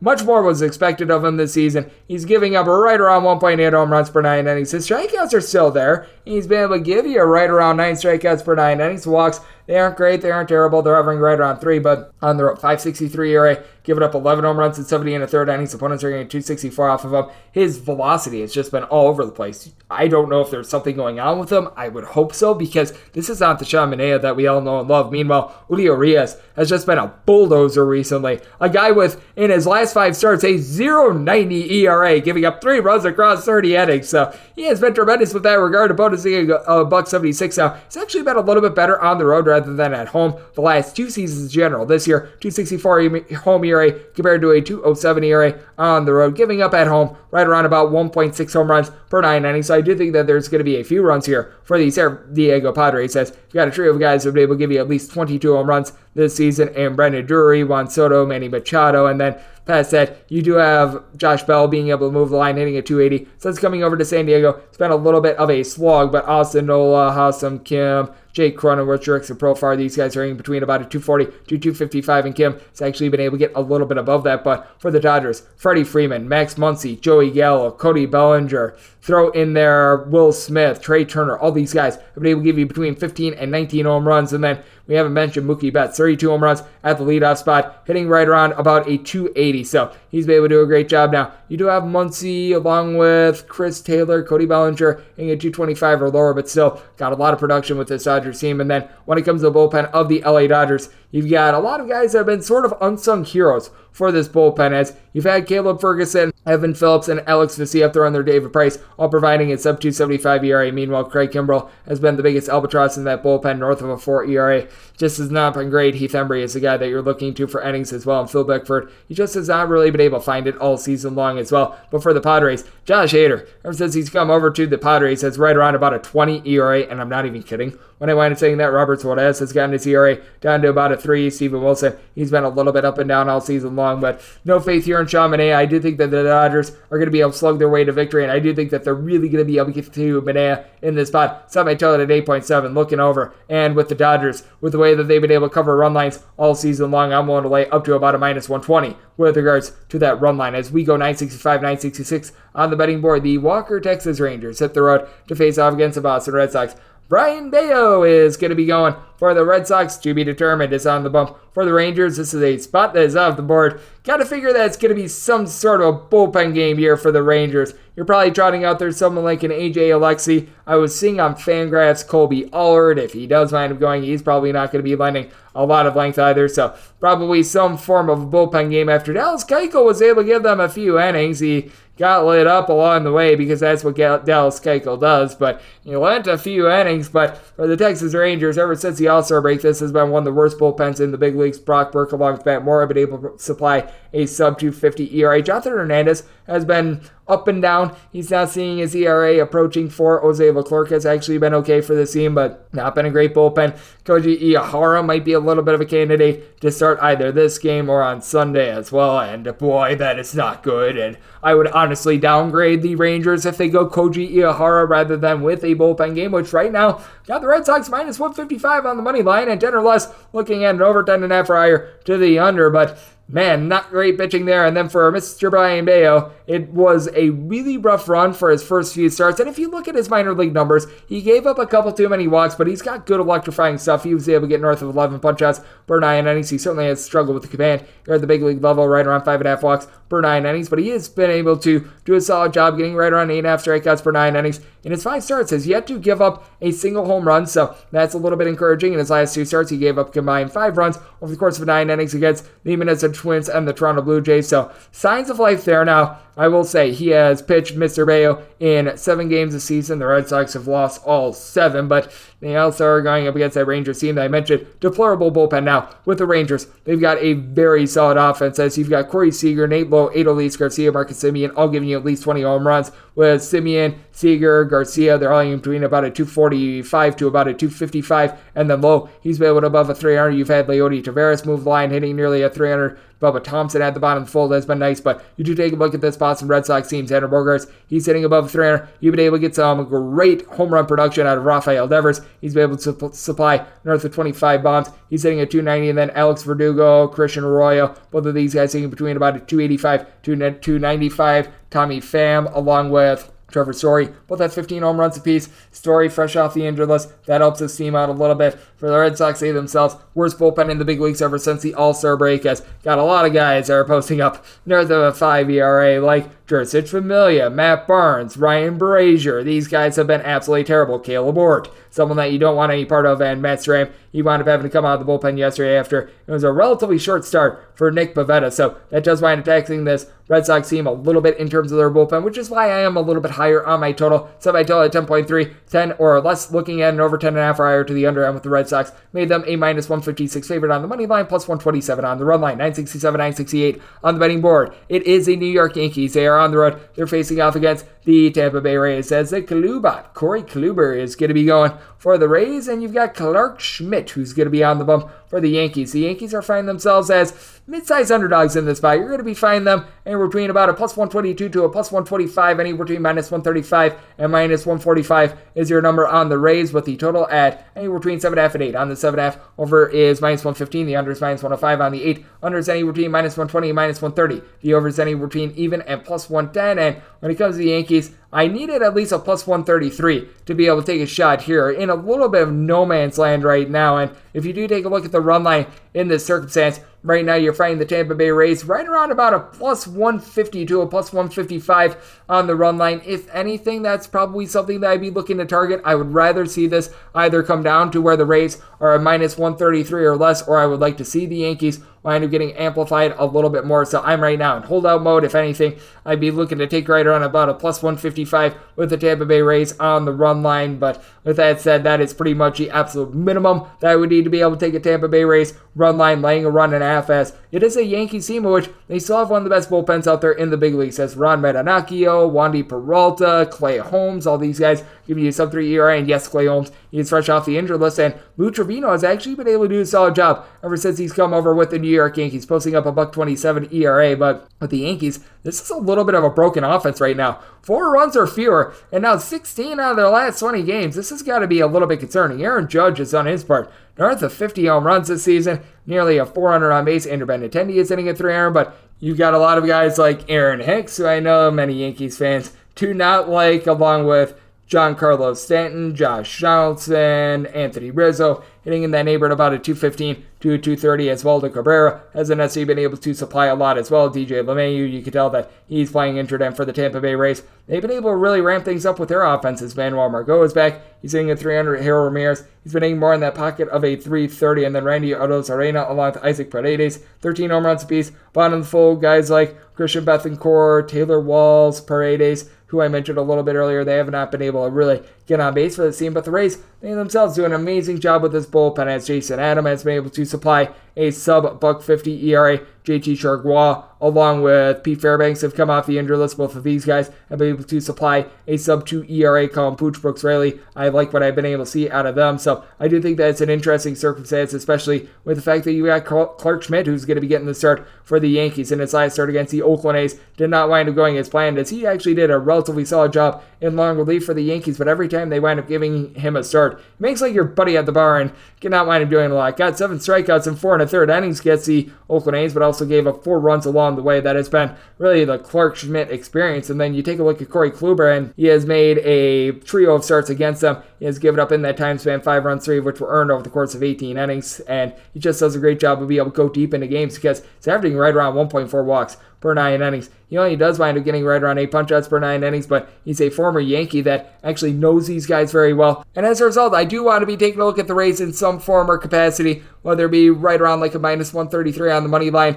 or more on a plus 155, plus 160 on the run line. I am taking a look at the Rays in this spot, and I did wind up saying my total at a 7.7. At a 7.5, I'd be looking at an over. Currently, all I have available to me is 8, so we'll be looking at an 8 under, looking at the Rays, whether it be money line or run line. That'll be based on late night line movement. 969, 970 on the betting board. It is the Detroit Tigers playing against the Kansas City Royals. John Heasley is going to be going for the Royals, and Michael Pineda is going to be going for the Tigers, and the Tigers are in a pick'em game. You're going to be finding them anywhere between minus 105 and minus 110, with the Royals are anywhere between minus 105 and minus 110, with 8 to 8.5 being your total. On the 8.5 unders, minus 120, the overs even. On the 8 overs, anywhere between minus 115 and minus 120, the unders anywhere between even and minus 105, and when it comes to the Royals, I did wind up saying them as a plus 136 underdog. I do recognize that Michael Pineda has not made a start in a while for the Detroit Tigers, but I do think that he's going to be able to come out and be able to land a relatively solid start. He is a pros pro in that respect, and for Michael Pineda, has always been a guy that has been able to do a solid job of being able to keep the ball in the yard. That is until this season, in which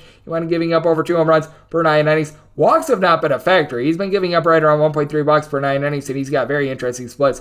326 home ERA compared eh? to a 1022 road ERA. He has spent much of the season on the injury list, and all six of his walks have come at home as well. So just taking a look at this, a little bit hilarious, but I just have no faith in John Heasley whatsoever. We talk about the walks and the lack of them for Michael Pineda. Right now for Heasley, he's given up right around four and a half walks per nine innings. On the road, he's been a little bit better than home, 496 road ERA compared to a 545 ERA at home. But on the road, he's given up more than two home runs per nine innings himself. He is backed up by the worst bullpen in terms of ERA in the American League. And post All Star break, it's been a bottom two team in terms of bullpen ERA as well as Luke Weaver is someone that they're looking to for innings. He and Amir Garrett posting up north of five ERAs this season. Carlos Hernandez has moved to the bullpen. He has been absolutely terrible for the team. Wound up seeing a relatively high scoring game yesterday as Salvador Perez has really been able to pick it up. He's been able to do a solid job with 19 home runs. He and Bobby Witt Jr. both in that 18 to 19 home run fold, but you don't necessarily have a lot of average with the team. Silvio Rivero, along with Nick Pratto, Nate Eaton, Kyle Isbel, MJ Melendez, all these guys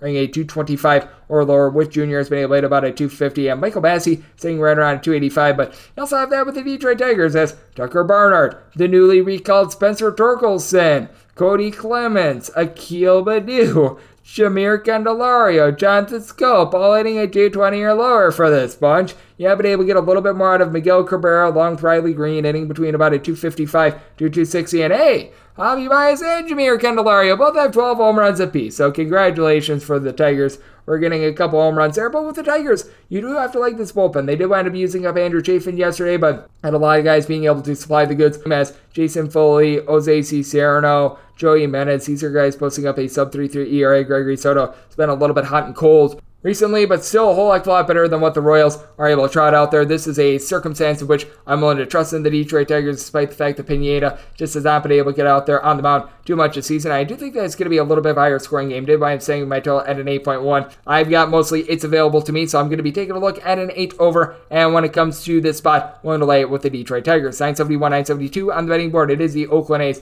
They're on the road. They're facing off against the Baltimore Orioles as Austin Voth is going to be going for the Orioles and Adam Oller is on the bump for Oakland. We did not know these starters until the evening time, so this is a game that is presently off the board. But I've got my handicap of the Orioles minus 226 on the money line, minus 117 on the run line, and made my total in 8.2 to where in 8 or less, I'm going to be taking a look at the over, 8 half or higher. I'm going to be taking a shot on the under end. When it comes to Austin Voth, I do think that he's going to be able to come out and do a relatively solid job for this bunch. You take a look at the length that he's been able to land five innings or more in each out of his last five starts, and he's really been able to lock in. He has given up two runs or fewer in each out of his last four starts while being able to lend that length. This guy was just absolutely terrible with Washington Nationals towards the beginning part of the season, where he wound up having north of a 10 ERA. Ever since coming over to Baltimore, that has dropped to a 272. Strikeouts per nine rate, not necessarily like just out of this world with right around 7.7, 7.8 strikeouts per nine innings, but has been able to do a very solid job in Baltimore all season long, giving up right around one home run per nine innings. And then for Adam Oller, he's been able to improve a little bit recently. Eight scoreless innings against the New York Yankees and three runs or fewer surrendered in each out of his last four starts. Also keep in mind one of those starts were against the Miami Marlins. With Oller, you do have to have the fear with regards to command. Four and a half walks per nine innings, and he's backed up by a bullpen that is currently a little bit banged up. Dany Jimenez, it looks like, has went back on the injured list for the team. They still have Sam Moll, AJ Puk, Domingo Acevedo providing a sub 3-3 But guys like Norge Ruiz, Kirby they are not getting the job done for the team. Joe Payamps has been a little bit up and down, and for the Oakland A's, this has been a pretty deplorable offense all season long. Seth Brown, along Sean Murphy, both have been able to give you 18 home runs apiece, and for Murphy, he's been about a 255, but among guys with at least 50 at bats as far the season, only guy that's really hitting above a 250 is guys like Jonah Bride, Tony Kemp, Seth Brown, who I mentioned a little bit earlier, Shea Langeliers. These are guys hitting between about a 220 to 230. Meanwhile, for Baltimore, relatively good balance with regards to this lineup. Ryan McKenna, Anthony Santander, able to throw in there Austin the Says, Kid, Ramon Urias. These guys are hitting between about a 250 to 260. Cedric Mullins has been hitting more around a 265, and then you've been able to get 18 home runs at right around 245 average out of Ryan Mountcastle as well. Adley Rutschman has been able to do a good job of moving the line, and for the Orioles, just a tremendous bullpen as Keegan Akin, Dylan Tate, Cionel Perez, Felix Bautista, Joey Krehbiel. These guys are posting up a sub 33 ERA as well. So I do think that the Orioles should be able to continue their dominance in this spot. This is a circumstance in which I'm going to be willing to lay a little bit on the run line, as I mentioned. This is a spot in which I wound up setting the Orioles minus 117 on the run line. Eight or less looking at an over eight and a half prior to the under end with the Orioles wind up making them a favorite of minus 226 on the money line. 973, 974 on the betting board. It is the Minnesota Twins. They hit the road to face off against the Chicago White Sox as Dylan Cease is going to be going for the Sox. And you got Tyler Mahle on the bump for the Twins. The Twins are finding themselves as underdogs of anywhere between plus 115 and plus 125, anywhere between minus 130 and minus 140. Your number on the Chicago White Sox. You've got 7.5 as your total. The under is anywhere between minus 110 and minus 120. The over is anywhere between even and minus 105. And I did wind up saying my total at a 6.9. Dylan Cease has been absolutely supreme for this White Sox team all season long, getting over 12 strikeouts per nine innings and has really been able to do a solid job home and road. And ironically enough, he's actually been a little bit worse when he's been at home rather than when he has been on the road. As overall for the season, posting up a 227 ERA with his 12 and 6 record. Big issue that you do have with Cease, right around about 3.7, 3.8 walks per nine innings, but a 266 home ERA, buck 78 ERA on the road, 10 out of his 14 home runs, winding up coming at home, but opponents they're just right around about a buck 93 off of him. And then for Tyler Mahle, it's a case of which he's coming off the injury list, making his first start since August 17th, so it's going to be a little bit hot and cold there. He has made three starts for the Twins ever since getting dealt from the Reds, and in that span, he has given up three home runs, but just four total runs as well. He's been able to do a solid job of being able to reduce on the walks, which that's been a little bit of a bugaboo for him as well. As overall for the season, he has been giving up right around 3.4 to 3.5 walks per nine innings, but his ERA outside of Cincinnati this season has been right around about a 3 4. So just getting out of great American ballpark in general has been tremendous for him. Now, the Minnesota Twins, they are a team that is dealing with an injury to Byron Buxton. Main match for this team, 28 home runs. That winds hurting them, but you've got guys that are able to move the line as Carlos Correa, Jose Miranda, Nick Gordon, Gio Urshela. These are guys hitting between about a 268 to 280. You've got Correa being able to slug out a double digit amount of homers. They are dealing with a little bit of an injury to Ode Polanco. He's able to give you right around 15 home runs as well. Gilberto Celestino, another guy that moves the line at Luis Arraez, right around a 385 on base at the top of the fold. And for the White Sox, they do a good job of being able to get on base as Eloy Jimenez, Jose Abreu, and Vaughn. They're all hitting at least a 280 for the team, but lack of power with the team as Vaughn, Jose Abreu, pair of guys hitting between 14 and 15 home runs. They're right now leading the way. Need a little bit more out of guys like Josh Harrison, AJ Pollock, along with Elvis Andrus, hitting between about a 242, 245 for the season due to that lack of power, but they do a solid job being able to move the line. And for the Chicago White Sox, they want to be utilizing Joe Kelly as a little bit of an opener yesterday, and Davis Martin from there was able to actually do a halfway decent job. I'm not sure why they wound up trying to pull that stuff. That seems like a Tony La Russa move, but I do think that they wound up getting a little bit of boost from that end. You do have Kendall Graveman, Liam Hendriks. They're very trustworthy in the eighth and ninth innings. And then failed starters Jimmy Lambert, Reynaldo Lopez, both of these guys have been supplying a sub 3 ERA out of the bullpen, so that has been good to see for this team as well. And for the Minnesota Twins, bullpen has been a little bit all over the place as well. Jovani Moran is back at the big league level. He's been able to do a solid job along with Jhoan Duran, who is a guy that, in terms of relievers, leads the big leagues in terms of pitches thrown at 100 plus miles per hour. Both of these guys giving out a sub 2-3 ERA kill. Thielbar over the last 35 days, his ERA has been sub 2. Michael Fulmer has been solid since coming over at the trade deadline along with Ode Lopez. So I do think that it's going to be a little bit of a lower scoring game, but I do think that Dylan Cease going to go out there, going to dominate a Minnesota Twins team that they are dealing with quite a few injuries right now. So I do want to say the White Sox minus 160 on the money line. Really don't want to mess with the run line because I do think that this is going to be a lower scoring game set by total at 6.9. So looking under and looking White Sox on the money line. 975, 976 on the betting board. It is the Seattle Mariners. They are on the road facing off against the Cleveland Guardians. Xzavion Curry is going to be going for the Guardians, and Robbie Ray is going to be on the bump for the. The Mariners are finding themselves as favorites of anywhere between minus 115 to minus 120, even money to plus 105. Your number on Cleveland. 7.5 is the total. The over is anywhere between minus 115 to minus 120. The under is anywhere between even a minus 105. And I do mind saying my total at a 7.7. Just not a lot of faith here to be had with Xzavion Curry, who's made one start thus far this season. And in that one start, it's not like he necessarily wound up doing a supreme job. And it's a Cleveland Guardians bullpen that it's just badly taxed after what we wound up seeing yesterday. Now, you do wind up having a scenario where we do wind up having September call up, so you do wind up having a little bit of help in terms of this bullpen. But for Mr. Xzavion Curry, I don't know if this is necessarily going to be going the greatest for him as at the minor league level between AA and AAA. He's been posting up a 4 ERA this season, giving up 3 walks per 9 innings. Command is not necessarily there. 8.7 strikeouts per 9 innings. You'd expect to be a little bit better, and when we wound up going up to the AAA level, that dropped to right around 8.3 punch outs per 9 innings, north of 4 walks per 9 innings. This guy does not seem ready for the big leagues Meanwhile, Robbie Ray, I do recognize home and road splits with him, and I do recognize the fact that he does wind up giving up the deep ball, but at the very least, we know that he's ready for the big leagues. With Robbie Ray, he's been giving up right around 1.7 home runs per nine innings overall for the season, and that gets heightened on the road. 249 home ERA, 525 ERA on the road, and on the road, he's been giving up a little bit over two bombs per nine innings, but no better team to face off against than the Cleveland Guardians, a team that they're averaging right around 0.6 home runs per game when they're at home. They actually have the fewest home home runs of any team in baseball right now. You do have Jose Ramirez. He's been able to slug out 26 home runs, and then you've got a pair of guys that have 15 apiece in Josh Naylor, a couple with Andres Gimenez. You've got Naylor hitting right around 260, and then Gimenez, who I mentioned before, Jose Ramirez, Amed Rosario, Steven Kwan, Oscar Gonzalez. These are guys hitting at least a 280 for the team, and then the bottom does wind up falling out a little bit. But for the Seattle Mariners, Ty France, he's been beginning to give the team some nice production, hitting at 285. Cal Raleigh doesn't do a great job in terms of average, but two home runs yesterday. He's got 21 for the season as he, Julio Rodriguez, and Eugenio Suarez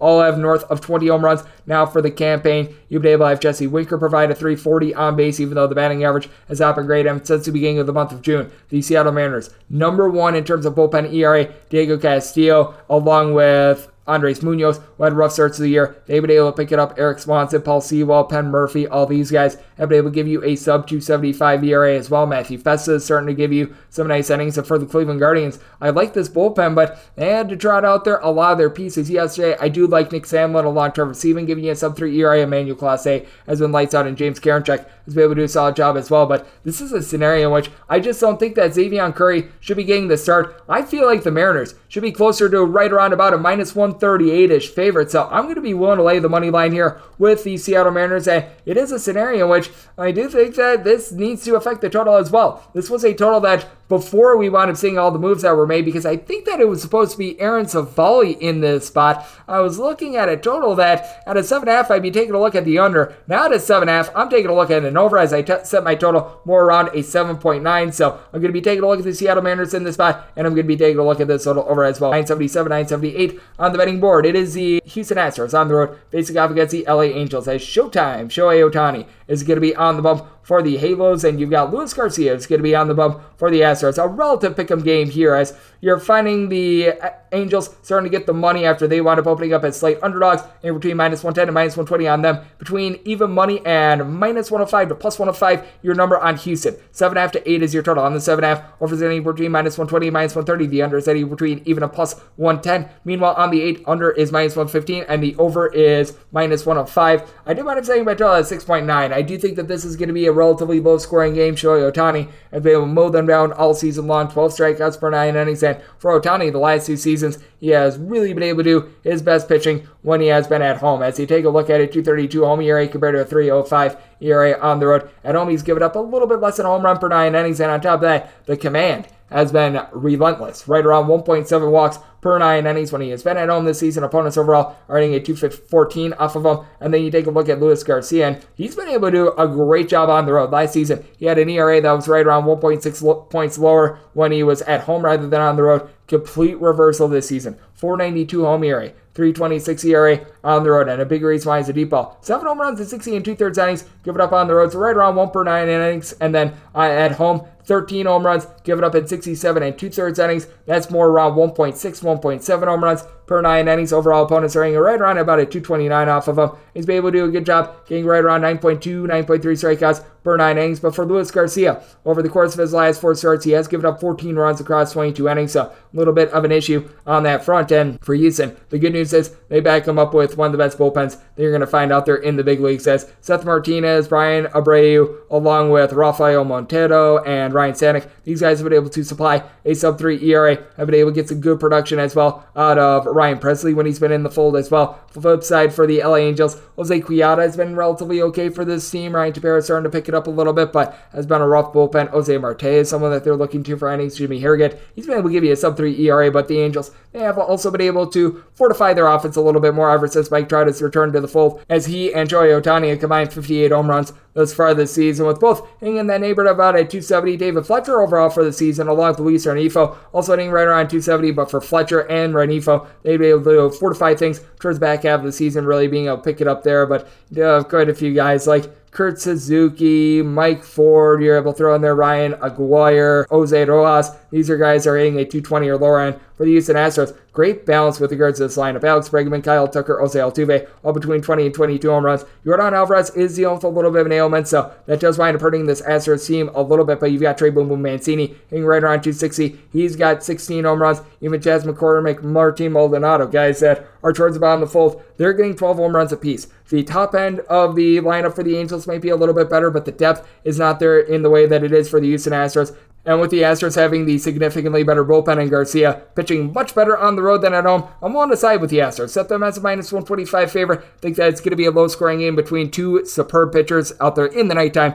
in Los Angeles where it becomes a little bit more pitcher friendly. So looking under and looking at the Astros, and we wrap things up with a game that's off the board 979 980. It is the Pittsburgh Pirates playing OC Toronto Blue Jays. Ross Stripling is most likely going to be going for the Blue Jays, but the reason why it's off the board is that it's TBD for Toronto and Roansy Contreras is going to be on the bump for the Pittsburgh Pirates. And if you do wind up getting Mr. Roansy Contreras, who's going to be going for the Pittsburgh Pirates against Ross Stripling, this would be a spot in which I'd be setting the Blue Jays right around about a minus 208 ish favorite. And on the run line, I'd be willing to lay in the neighborhood about a minus 125 to a minus 130, depending upon the bullpen ordeal here. And it would be a spot in which an 8 or less, I'd be taking a look at an over, an 8.5 or higher, I would be taking a look at the under. As for Roansy Contreras, he's been able to do a very solid job all season long for the Pittsburgh Pirates when he's been out there. You can tell that they're trying to limit his innings as much as possible, but a kid with electrifying stuff, the command that is an issue, and the big reason why it is an issue is because it knocks himself out of games early, and for the Pittsburgh Pirates,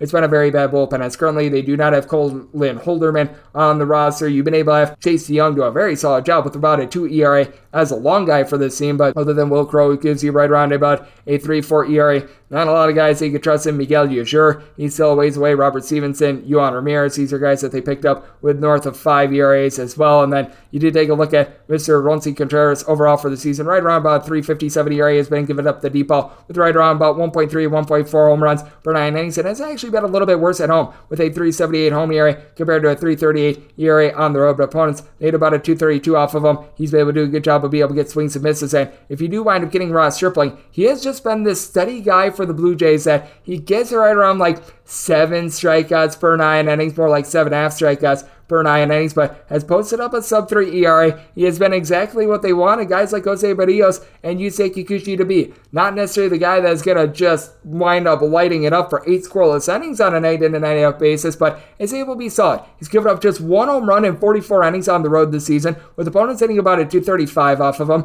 On the road, he's got a 307 ERA, and he's backed up by a relatively solid bullpen as well as David Phelps. You're able to throw in there Tim Mayza, their closer, Jordan Romano, Zach Pop, all these guys ever since they have become Toronto Blue Jays as they've acquired a lot of guys the last two off seasons. They've been posting up sub 3 ERAs, and Cimber is right around a 340 ERA. And for the Blue Jays, no question, they've got the better offense. As Vlad Jr., he's been able to crank out north of 25 home runs. He's hitting about a 280 for the team as Alejandro Kirk along Florida Gurriel. Both of these guys hitting in the neighborhood about a 290 to 300. You've been able to get north of 20 home runs this season out of Matt Chapman. Bo Bichette is starting to pick it up. He Teoscar Hernandez, both hitting between about a 262, 265, and for the Pirates. And it's just all about are you going to be able to get production or not out of Bryan Reynolds. He, Rodolfo Castro, Ben Gamel, along with Michael Chavis, in between about a 240 to a 255. And for Reynolds, he's been able to pump out 20 home runs this season. Nobody else really has more than 13 home runs for this bunch, as Bligh Madris, Tucupita Marcano, Tyler Heineman, Oneil Cruz, Jack Suwinski, Cal Mitchell, Gregory Allen.